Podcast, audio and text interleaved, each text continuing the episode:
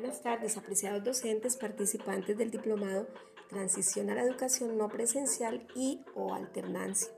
He querido grabar para ustedes este podcast haciendo un homenaje especial para una zona muy hermosa de nuestro país y se trata del litoral pacífico, esta zona muy conocida por ustedes. El litoral pacífico está conformado por los municipios ubicados en el extremo occidental de la región Pacífico. Comprende la franja costera del Pacífico y todos los municipios del Chocó. unas generalidades o datos especiales sobre este municipio es que allí encontramos siete parques nacionales. Tiene una superficie de 83.170 kilómetros cuadrados, lo que quiere decir el 7% del territorio nacional.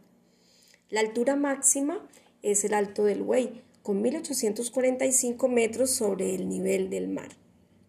Otro dato curioso es cuántos municipios comprenden esta región.